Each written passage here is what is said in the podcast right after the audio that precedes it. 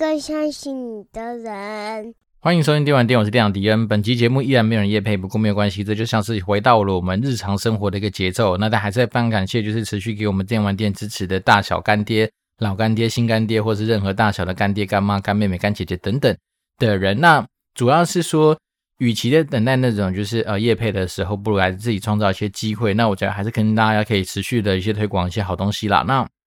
我自己的心得是。前阵子跟大家说，我的那个就是呃手的拇指小拇指会酸嘛，所以呢酸麻的感觉，所以变成是我自己去帮自己买了那个所谓的荧幕增高架，以及一个呃算是一它算把笔电也可以增高的一个东西，然后它是一个算是悬空的东西，所以你笔电的下方它其实是一个蛮大的空间，可以去塞进所谓的键盘啊，类似这样子的一个装装置，所以就可以让我自己的整个在办公室的环境的一个空间使用上面。无形之中增加了很多的一些变化，跟就是算是我觉得相对来说更有效率啊，算是更有呃，那怎么讲？其实就算是那个把一个算是空间的平效，哈，应该是这样，它不能说平效，因为它就是个桌面上面的一个效，呃，算是呃效果上面的发挥嘛。那我觉得尽量已经发挥到它的极致了，因为比如说现在我现在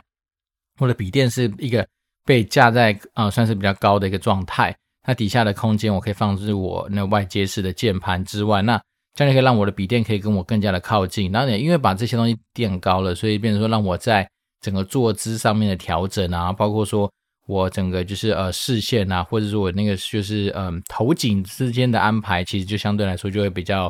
算是正常，我就不像不像之前那样可能要弯腰驼背，或者是一个处在一个相对比较压抑的一个状态。那我当然我觉得可能是英雄所见差不多哈，所以变是说我那一天我的那个东西到货的时候，我发现哎我们家的厂户。哦，所谓厂户就是我们公司有一个类似小护士这样的角色，那他就是帮忙大家照料所有关生活健康，或是说一些呃营养啊相关的等等的大小资讯，都是由他来掌握。所以我发现他桌上也多了一个荧幕增高架。那我听他说，哎，你什么时候买？他说也是那个时差不多那个时间。然后他说他也是希望说能够把这个东西架高起来，让他自己的就是整个呃知知识，所谓坐姿各方面。都可以得到一些算是缓解或改善，就没想到真的是我觉得英雄所见差不多，因为我那时候就拿出一个，当然我自己那一个荧幕增高架，我是特特别去挑一些，就是在材质上面比较有一些呃设计感啊，然后比较有一些算是用料上面比较强健的一个东西，所以我那时候买那一个大概呃稍微贵一点，诶，也不是很贵啊，因为它最近是用什么什么呃类似换季出清，我只是在觉得，诶，你这种东西有什么好换季的？好，不过他们那个厂商。是呃瑞米吧，如果大家有兴趣可以去找瑞米，然后他们在换季出清这个东西。那一个荧幕增高架，我买下来好像是四九九还是三九九，有点忘记那个价钱了。然后笔电的增高架好像也是三九九吧，所以这样买起来大概就是八九百块吧，还是多少钱，大概就可以搞定。那我觉得其实还蛮划算的。然后尤其是那个笔电的那个增高架，它其实底下那种悬空的设计，就让我现在自己在办公室的我的那个桌上的空间看起来就很像是一个工作站一样。那感觉就还蛮帅的，就很像是那种，也许有时候你在电影里面会看到一些骇客啊，他把他自己的工作环境弄的，就是诶，荧幕是那种算是被垫高起来的状态，然后有一些那种支架搭配出来的那种悬空啊，或是那种科技感。所以我自己现在上班的时候，我觉得心情还蛮特别，就觉得诶，就可以用这种算是全新的一种感觉来去面对我每一天。那让我自己在整个就是呃浏浏览，呃不是浏览浏览，好，就是在看那种网页的过程，或者说在。看，因为我觉得笔电再怎么样说，它的荧幕其实就是它先天上的限制，就是比较小。那对比说我们随随便便桌上型的那种，就是荧幕，你放一个二十三寸、二十四寸来说的话，那笔电荧幕怎么样，就是十四五寸嘛，所以其实还是真的比较小。所以有时候在看笔电的一些过程，就觉得哦，其实蛮痛苦的。好，但是现在它帮我把距离给拉近的时候，我觉得这样阅读下来的那种浏览体验，算是相对来说就比较好一点。所以呢，如果说假设啊，就是当你今天的工作环境相对来说不是那么样的友善，就比如说不没有配搭配那种所谓的呃可调式的那种荧幕架，因为像以前在暴雪的时候，我们的荧幕基本上是它有一个荧幕的伸缩支架就架在后面，所以变成说你高度啊各方面的角度你是可以自由去发挥的。所以变成说，如果今天公司刚好就是没有帮你配给这样子的一些东西的话，那当然我觉得。花点小钱帮助自己在这方面有一些就是呃爽感上面的一些提升，我觉得还蛮重要的。尤其是说这种东西，说实在的，它真的会影响到你的身体健康嘛？因为大家都知道，其实呃肩颈的酸痛啊或者疲劳，这种东西累积下来久了，它其实多少还是对你身体的一些，不管是关节啦，或者你的手指啊、脚趾啦、脊椎啦各方面的东西，它其实都是会有一种积劳成疾啦。所以说，如果可以的话，我觉得这种东西其实就提醒大家一下啊、不要说好像是真的是呃不去照顾它，那但是老了之后你要花更多的钱来去把它给救回来，然后过程你可能会享受到，也不是享受，就是你会承担到蛮多。蛮辛苦的东西，所以这个东西我觉得如果可以的话，就分享给大家啦。我自己最最近就是有花了一些自己的真金白银去赞助这样的厂商，那但我觉得东西还不错，因为它就是走那种所谓的金属质感，然后算是强度上面蛮不错的一些材料，就比起那种呃，大家如果有兴趣去看的话，其实你从虾皮、PC Home 都会找得到那种大概是一九九两百块钱左右的那种荧幕支撑架。那那种它的材质不是说不好，只是说它就是非常一般，然后再是它的边边角角通常都会比较有一些所谓的算是没有做滚边的动作吧，所以它就会有一些比较尖啊、比较刺的地方啊，甚至有的会做工比较差，贴皮贴的不好，就可能会有一些就是翘起来的那种感觉。那种说实在的，有的时候你在工作上面，但求就是一个算是整个环境上面打造的一种舒适度嘛，所以这种东西如果当它没有办法好好的让你养眼的程度被得到释放的时候，那你就觉得，哎，有点怪怪的。所以我就觉得有些东西，就算你看，用一两百块跟四百块，甚至六百块，也没有差多少钱，但是那种换到的心灵感觉的那种爽感，哈，其实是很强烈的。所以呢，就是分享给大家。那我今天今天就从这门开始。那今天这个时间点呢，其实也是刚好把我女儿接跟我老婆接出月子中心的时候，这一天是礼拜六。那我觉得真的就像我们之前说的，其实我们越来越不敢保证说自己。一定能够像以前一样，就是哦，下班的时候，然后赶快抽空录音。现在可能真的是要抓空档。那今天刚好因为我岳父岳母他们就来支援我们带小孩，所以呢，就利用小孩子在睡觉的过程里面赶快来录音。那我的女儿算是一个蛮有趣的生物，她其实个性还蛮强烈的。所以呢，今天我们一带回家，就这样观察下来，她其实只要吃饱的情况之下，她可以睡很安稳。哈，哪怕是你电视开音量开到四十啦，或者说你今天放了很多那种就是枪战的声音等等。他都不会醒来，但是呢，他只要一觉得好像有点饥饿的感觉出来，你就发现他开始躁动。所以，我们今天下午就看到一个，哎，他大概睡了两个半小时多左右之后，好像真的就有点饿嘛，他就开始，哎，眼睛突然睁开。那接下来开始就是他的嘴巴会开始做一个算是要找乳头或者找那种奶瓶的动作。那我们就发现说，哎，他是不是真的肚子饿？因为我老婆那时候跟我们讲说，他大概就是四个小时再吃一次就差不多。那没想到他大概两个多小时，我们就发现他不太对劲。那我们当然就是先检查所谓的尿布啊，或者说发现看看他身上有没有什么哪里不舒服的地方。我们都检查完一遍，都发现没有，那应该就是真的是肚子饿。那当然那时候我老婆在睡觉，所以我们想说，那我们就自作主张，好帮他补了一些奶。就没想到真的是很神奇啊！他在补奶、在等奶的过程里面，他真的是嚎啕大哭，然后哭到这种脸上会变紫色的。然后大家如果不认识的话，搞不好还以为他中毒或怎么样。他就是个可以满脸涨红的一个小孩子，但是呢，一。但是等到那个奶一大概热好之后，塞下去，然后开始喂，他一口气把九十 CC 这样喝完，没想到他就瞬间就呈现一个非常放松的状态，然后把嗝拍完之后，他就直接入定就睡着了。所以呢，我就觉得，哦，其实说实在，生物这种东西啊，当他还没有办法跟你做一些言语上面沟通的时候，有时候他就透过他一些生理反射，让你知道说他现在的爽感程度是怎么样。那当然，我老婆睡醒之后，我们就跟他聊，他说，哦，其实那时候应该是。所谓的四个小时是他的母奶的状况状况情底下，所以变成他两个多小时起来吵，我们应该要做的事情是去安抚他，而不是直接塞奶给他。可是我们都觉得说，哎呀，其实说实在，他那时候可能真的就是一些不满足嘛，所以你透过一些就是呃奶水上面的补充，他应该就可以得到一些算是缓解。那我们真的也是觉得很有用的。那我当然不知道未来会不会怎么样去调整，但是至少我们自己觉得说，他现在其实。呃，不外乎就是从他的所谓的食欲啦，然后清洁程度各方面东西来去掌握他现在的状态，大概就是这样子。那最近生活真的是充斥着小孩子嘛？那接下来会发生什么样子的一个呃演变？我自己也是蛮不能说期待，但是就至少会蛮紧张的，因为我自己知道说以前我老大那时候带的过程里面，其实真的也是花了一段时间，你才能够安安稳稳的睡整个晚上。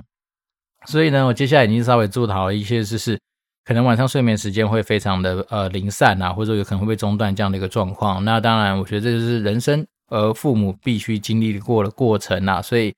呃，提醒大家，就是如果说你今天还没有生小孩的话，你可以稍微要思考一下，说，呃，趁有自己有体力的时候来生小孩，其实相对来说是比较保险的啦。为什么？因为你自己体力好的时候，你可能情绪各方面会比较稳定啊。然后再来是体力好的话，你也可以比较能够应付到说很多你想都没想到过的一些状况。那我自己是。这样子在呃持续的体验，就是解锁了所谓的呃小孩这样的一个成就之后呢，那你接下来开始一个算是无尽任务的开始啦。那我自己是觉得，嗯嗯嗯，最近的生活大概就是这么一回事。好，那今天这一集的主题啊，我觉得刚好来跟大家聊一聊。最近也算是前阵子吧，就是我有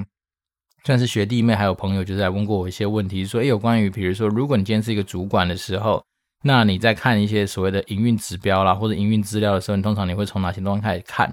对，那我们当然都知道说，其实有时候啊，我们在生活上面，甚至说你在工作上面，其实往往你都会是要去面临一堆的数字。那当然，很多人会觉得说，诶，数字这种东西其实是不是有看就好？那我觉得有时这样讲，其实你的数字真的很多，那去芜存菁，甚至看重要的，从重要开始看，反而才是一个比较呃，实际上是主管需要去关注的。那就我们以前在游戏局子在暴雪的时候啊，那当然我们做的是所谓的游戏营运嘛。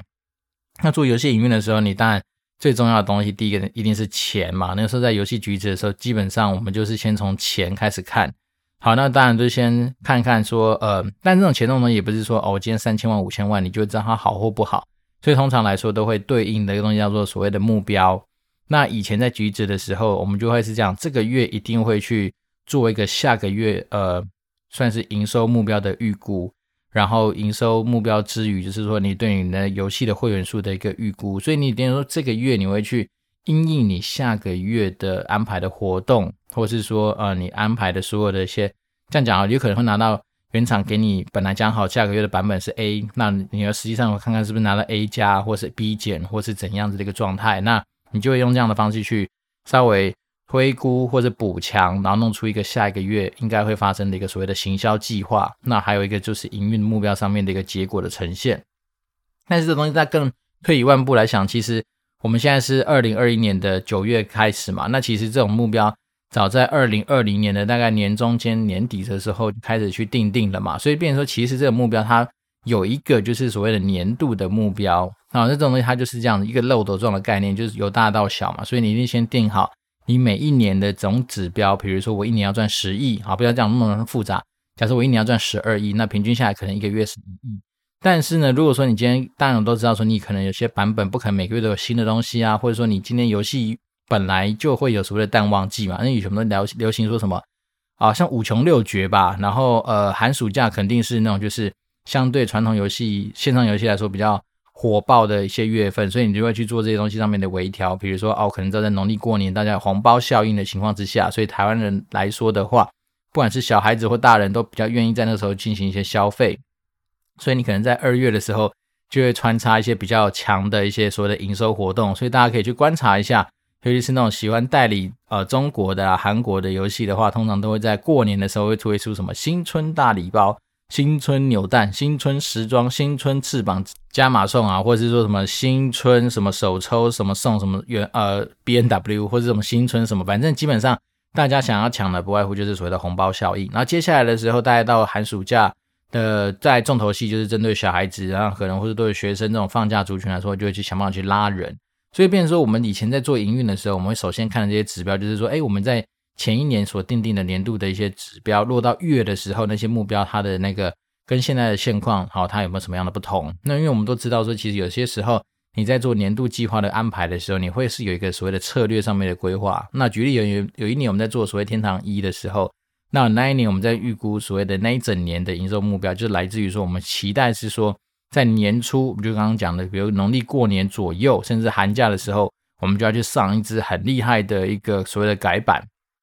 那那改版可能是新职业，可能是啊、新的玩法，然后可能或是说新的一些地图啦，新的一些模式啦，或者是说新的经济体啦，或者开新伺服器啦等等，反正你会做一个相对来说比较大型的操作。那也因为这种比较大型的操作，所以你会衍生出说，哎，很多相关的一些所谓的行销上面的投入。好，比如说你会投电视广告，你可能会投很多的网络广告，你可能会请代言人，你可能会去办比赛，你可能会去找公关，然后肯定做很多的事情。那简单来说，那时候我们的想法就是说，哦，我在年初的时候想办法把会员基底给变大。那当我这个会员基底把它拉高的时候呢，接下来我就算是后面每个月它开始固定的一些所谓的自然流失的情况之下的话，那我都还是能够依照我安排的一堆营收活动去维持他们的营收力度，然后这样乘乘乘乘乘乘出来，你就会乘出一个一整年大概。可以创造出来的一个营收，然后你就会把这个营收目标交上去给更上面的长官或者财务单位人去做一些审核。那他们这样一旦买单之后，这东西打包打包打包，可能就是那种，比如说，毕竟是像游戏局也是上市贵公司嘛，所以它可能就会整理成一个所谓的能够对外公开的一些资料跟资讯。那当然中间可能假设我交出去的数字是 A，那可能会经过一些不管是策略上面的考量或者什么，然后融合其他很多的 B、C、D、E 的东西，这样加起来之后会变成一大包对外出去的资料。所以通常来说，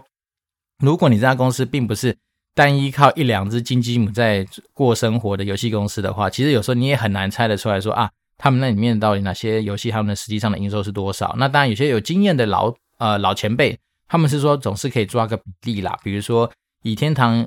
那个时候，天堂一在营运的过程里面，它算是也算是游戏橘子重要的几只脚之一嘛。那时候它的几只脚就是什么天堂一，然后呃新风之谷，然后可能带一些什么 CSO Online 啊。然后一些小的一些游其他游戏七七八八加一加，那比较有经验的老前辈可能就可以从这样的东西稍微去抓个占比，也许不管说准或不准，但是你至少可以就呃抓个一个大概大的方向。好，所以身为一个主管呢、啊，我们那时候在看的一些指标，通常就是第一个，我们当然也是先跟目标去做一个对比。那目标当然就可能会根据我们刚刚说的人或是钱这方面东西去做一些安排。好，那如果我们今天跳开游戏业，哈，那比如说像我们最近自己的服务的产业是所谓的汽车相关零组件制造产业。或是有些同学他们就是在所谓的快消品产业服务的话，那时候我们在闲聊的过程里面，我们就说，其实有时候身为主管呢、啊，通常我们还是一样，因为毕竟啊、公司的存在就是为了要呃创造价值之外，那当然你还是要获利嘛，还是要赚钱嘛，所以变成是说有时候也没有想象中那么复杂，我们一定优先去看说，哎，我们到底赚了多少钱？好，那但赚多少钱这件事情，有时候也算是一个嗯，可能是比较预估的概念啊，或者是说。也许有时候赚的钱多，但不代表说你真的实际上有赚到钱。好，因为我们讲的知道，这时候要讲一些比较呃专有的名词，然后叫做营业额不等于实际上的获利，大家应该都知道嘛。所以你在你在看那个公开资讯观测站给你的一些财报资料的时候，通常你你看营业额其实意义不大。好，通常我们来说都会实实际上会去看所谓的毛利率跟看所谓的净利率。那这东西我们就可以快速的稍微跟大家再做一点比较简单的一个科普啦，就是说今天所谓的营业额就是。你实际上因为产生你的销售或服务啊、卖出去的东西啊，或是你完成的服务之后所产生到的一些收入，那我们就把它定义成所谓的营业额。可是呢，因为营业额这种东西啊，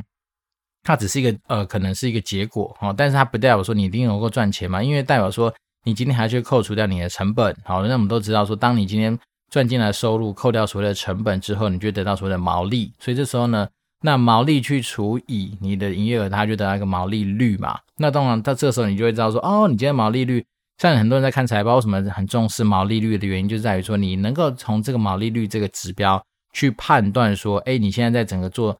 呃这个产生这个服务或产生这个产品的过程里面有没有出现什么样的状况？好，因为举例啊它就是跟成本有关嘛。那成本我们都知道说有一个所谓的呃变动成本跟固定成本嘛。所以，变成说这种东西，它不要讲那么细啊，反正简单来说，你就会知道说，哎，你这门生意的那个执行状况有没有出现什么样的问题？哦，因为有可能你今天可能原物料的采购进来之后，因为透过现在像我们大家都知道，最近啊，比如台积电就宣布要涨价嘛，所以它势必就会去吃掉有一些跟他配合公司的那些公司的呃毛利嘛。所以呢，也就是说，它东西是联动的，就是当你今天可能市场上有竞争者进来啦。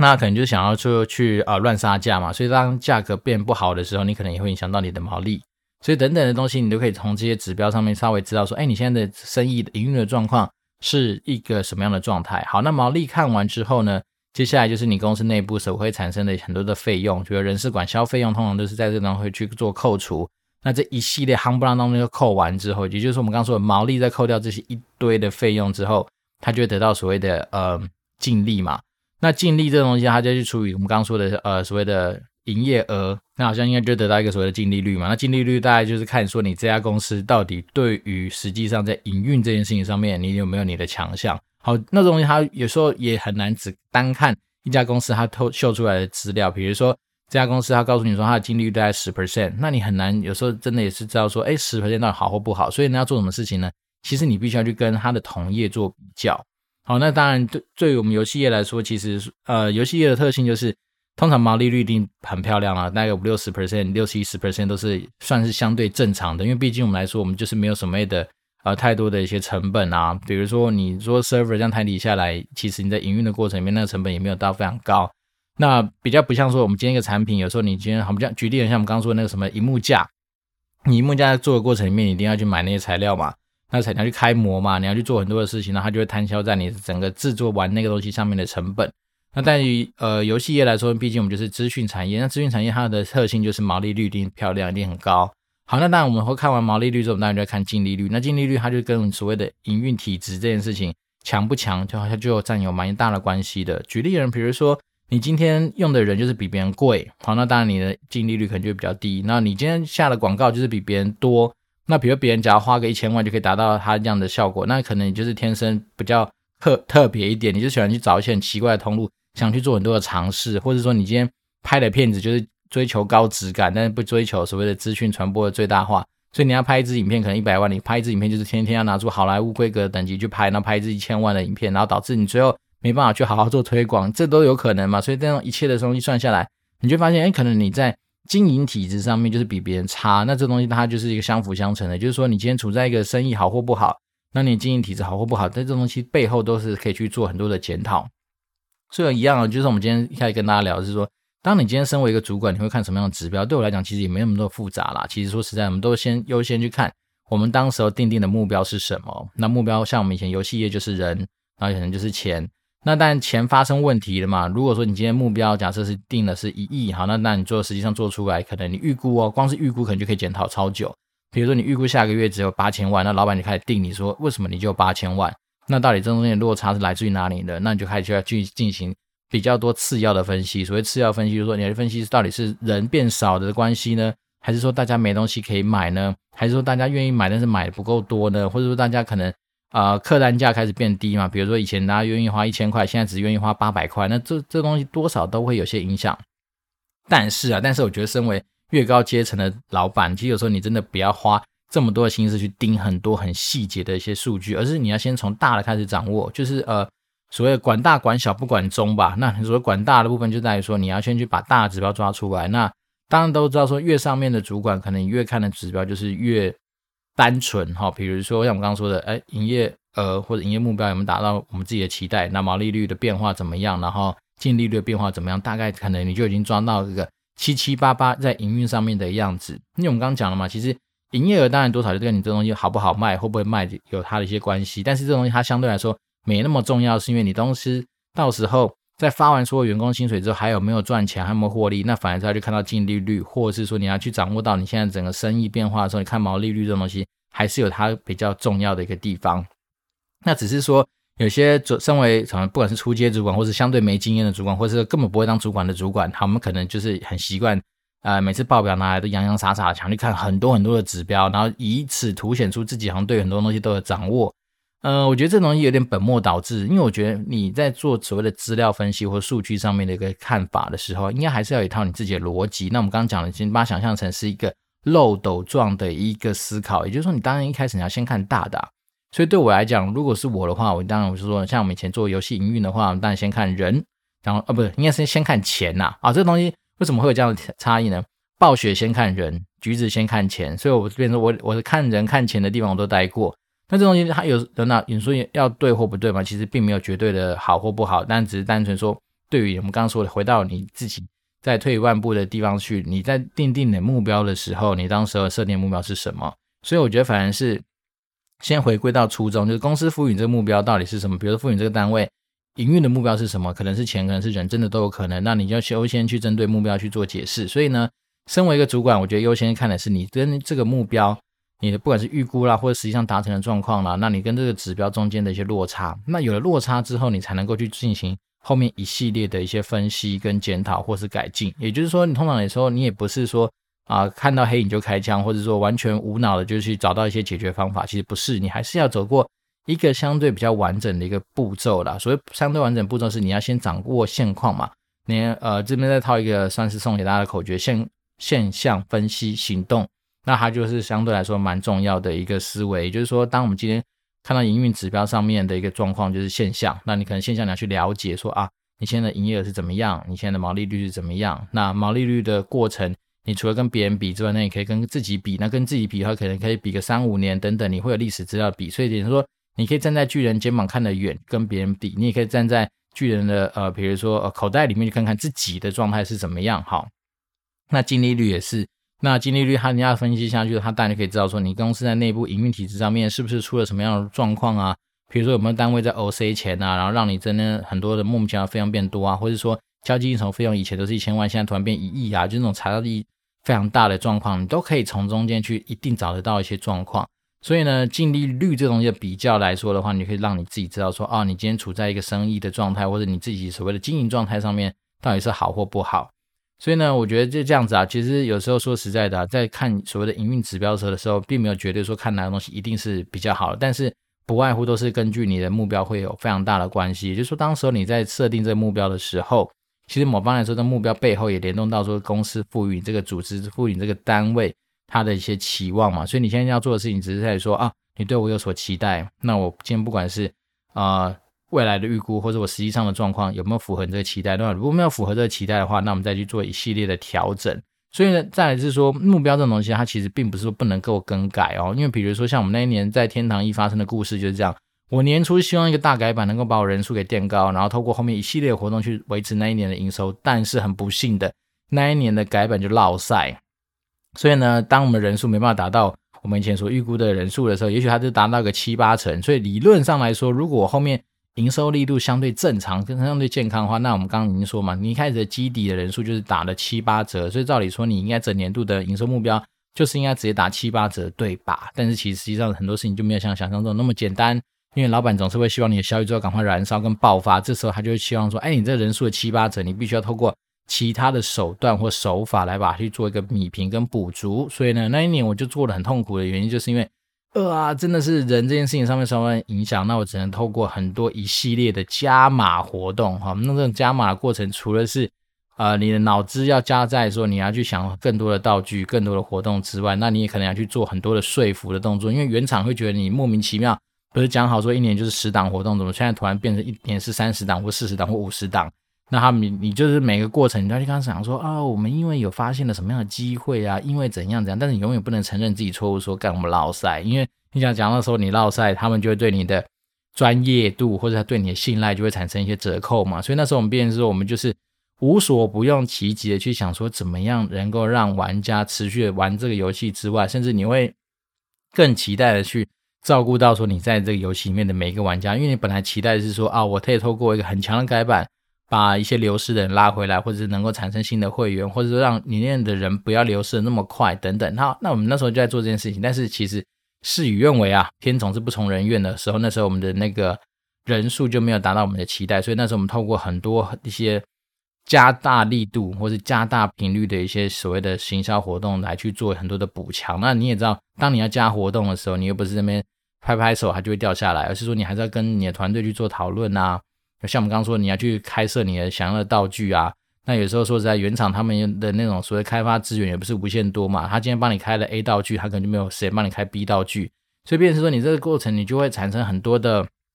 一些讨论啊、沟通啦，甚至说一些所谓的呃优先程度的取舍跟一些排序啦。所以诸如此类东西，就造就说哦，每个月其实那时候都是这个月你就很担心说，哎，下个月的目标会怎么样啊？然后再是。原厂能不能就是很给力的去支援你的一些期待，或者你的一些规划跟想法？所以大概是这样子啊。我们今天就是从一个算是呃相对主管好所需要去知道的一些指标，或者说主管应该去看的东西，来去衍生出一些小小故事，跟大家做一些分享。那那不外乎其实我刚刚讲的，其实有讲跟没讲好像有点类似，就是说基本上主管呢，你很简单，就是你比如说不用去拿着一本就是好像很厚的所谓资料库或者资料的一些档案。然后就是说，你们要去掌握每一个细节环节的一些资讯。我觉得数字这东西它有趣的东西在于说，你其实你要掌握大的。好，当一些大的东西是能够有一些所谓的有效的同步，或者有效的跟别啊，你真的更上面老板是站在同一个呃算是水平思考线上面的话，那基本上就够了。那所以我变成是说，我觉得像我刚刚讲的，不管是营业额的资料啦，你对于营收目标现在掌握啊，你目标达成率的状态啊。那像我们以前就是你可能会熟熟到说，哎，你现在这个月的人数怎么样？然后你的新增会员数大概是多少？呃，驻留会员数是多少？然后回流会员数多少？那对于一般来说的话，比如说可能在外销品产呃快消品产业的话，你肯定要知道说你现在每个客户的分布，它的那个呃订单量大概多少啦？然后你营业来自于哪里呀？然后你的品项里面上面销售来说，哪些是明星的产品？他们销售的金额怎么样啊？那哪些东西它的毛利率的变化怎么样啊？那他们的你整个家公司的净利率的状态是什么？当通常要看到净利率的时候，如果你真的这样，我觉得蛮有趣，就是当你今天你的职务有机会可以去跟你的所谓的团队或者你的老板讨论所谓净利率这样的指标的话，代表某方来说，你的职务应该也达到某一个高度了。因为通常来说，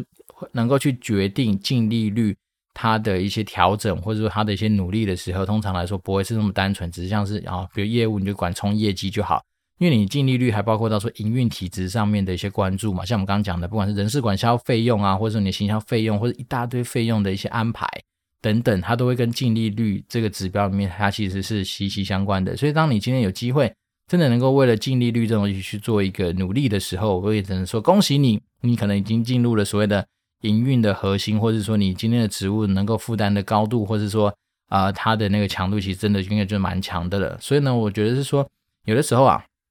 在工作上面啊，其实很多东西也不用想的那么复杂哦。那就我们就是满足大家给我们的期望。那当今天期望不管是超标哦，或是有些就是不达标的状况，那我们再针对这东西去了解它里面的一些所谓的故事啦，或者说到底发生什么样的原因。那重要的东西不在于是说。你当下被那个所谓的不达标或超标的那种心情给影响，而是你要去持续的保持说啊，我们今天就是维持这样子的一个思考逻辑一直在做。然后，比如当我今天不达标的时候，那我就要去思考说，怎么样能够让我下个月或再战一次的时候能够达标，甚至说我怎么样能够让大家能够清楚的了解到说现在的现况是什么。因为我觉得有时候是这样子啊，就是它问题就发生了嘛，结果就呈现在那边，但是你可以从很多不同角度去解读它。你可能可以就是放烂它，就说啊，我就是烂。我不就是不会达标，怎么样啊？打我啊，笨蛋啊！但你也可以是说很积极的用种心态，是说啊，我发现这样的状况，我们确实不达标。那那我接下来会因为这样子的状况，我去做怎么样子的 Plan B、Plan C，然后甚至说我可以做怎么样子的一些调整，甚至我可以明白跟组织讲说啊，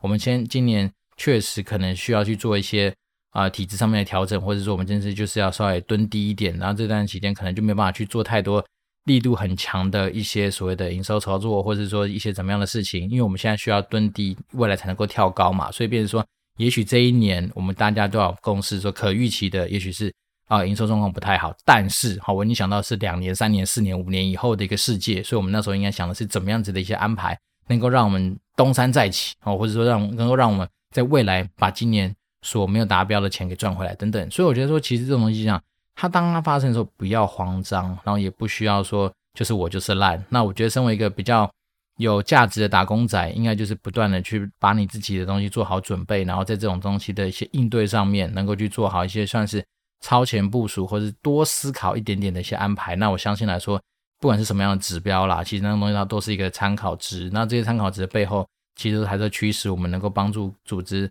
创造我们所需要的价值，大概就是这样子而已。所以今天这一期就是赶快利用周六下午的一个空档，把我们想想到的一些想法录下来。那本集一样就是没有新的留言，那这样子也是 OK 啦，让我稍微啊、节省一些时间哈，然后可以把一些内容就是多多的去做一些补充，然后甚至在前面的阶段可以多讲一些东西。好，那今天是周六，然后天气真的还是蛮热的，所以大家请记得要多补充水分。那我接下来又要去弄我小孩啦，因为我小孩子可能是差不多时间又要起来，就是讨奶喝，或是说要讨抱喽。所以呢，那我这还是把这样的心情分享给大家，祝福大家都有一个愉快的一周。然后，呃，我这边是电玩店，我是店长迪尔，我们就持续保持联络了。如果说有任何关于营运、关于指标、关于数据分析、关于什么那种大小事情的人，还是一样，欢迎透过 communicate.dwd@gmail.com，或是 Apple Podcast 五星留言，或是 IG、Facebook。都能够找得到我的话，就能够跟我们联络。这是电话店，我是电长迪，我们就持续保持联络喽，拜拜。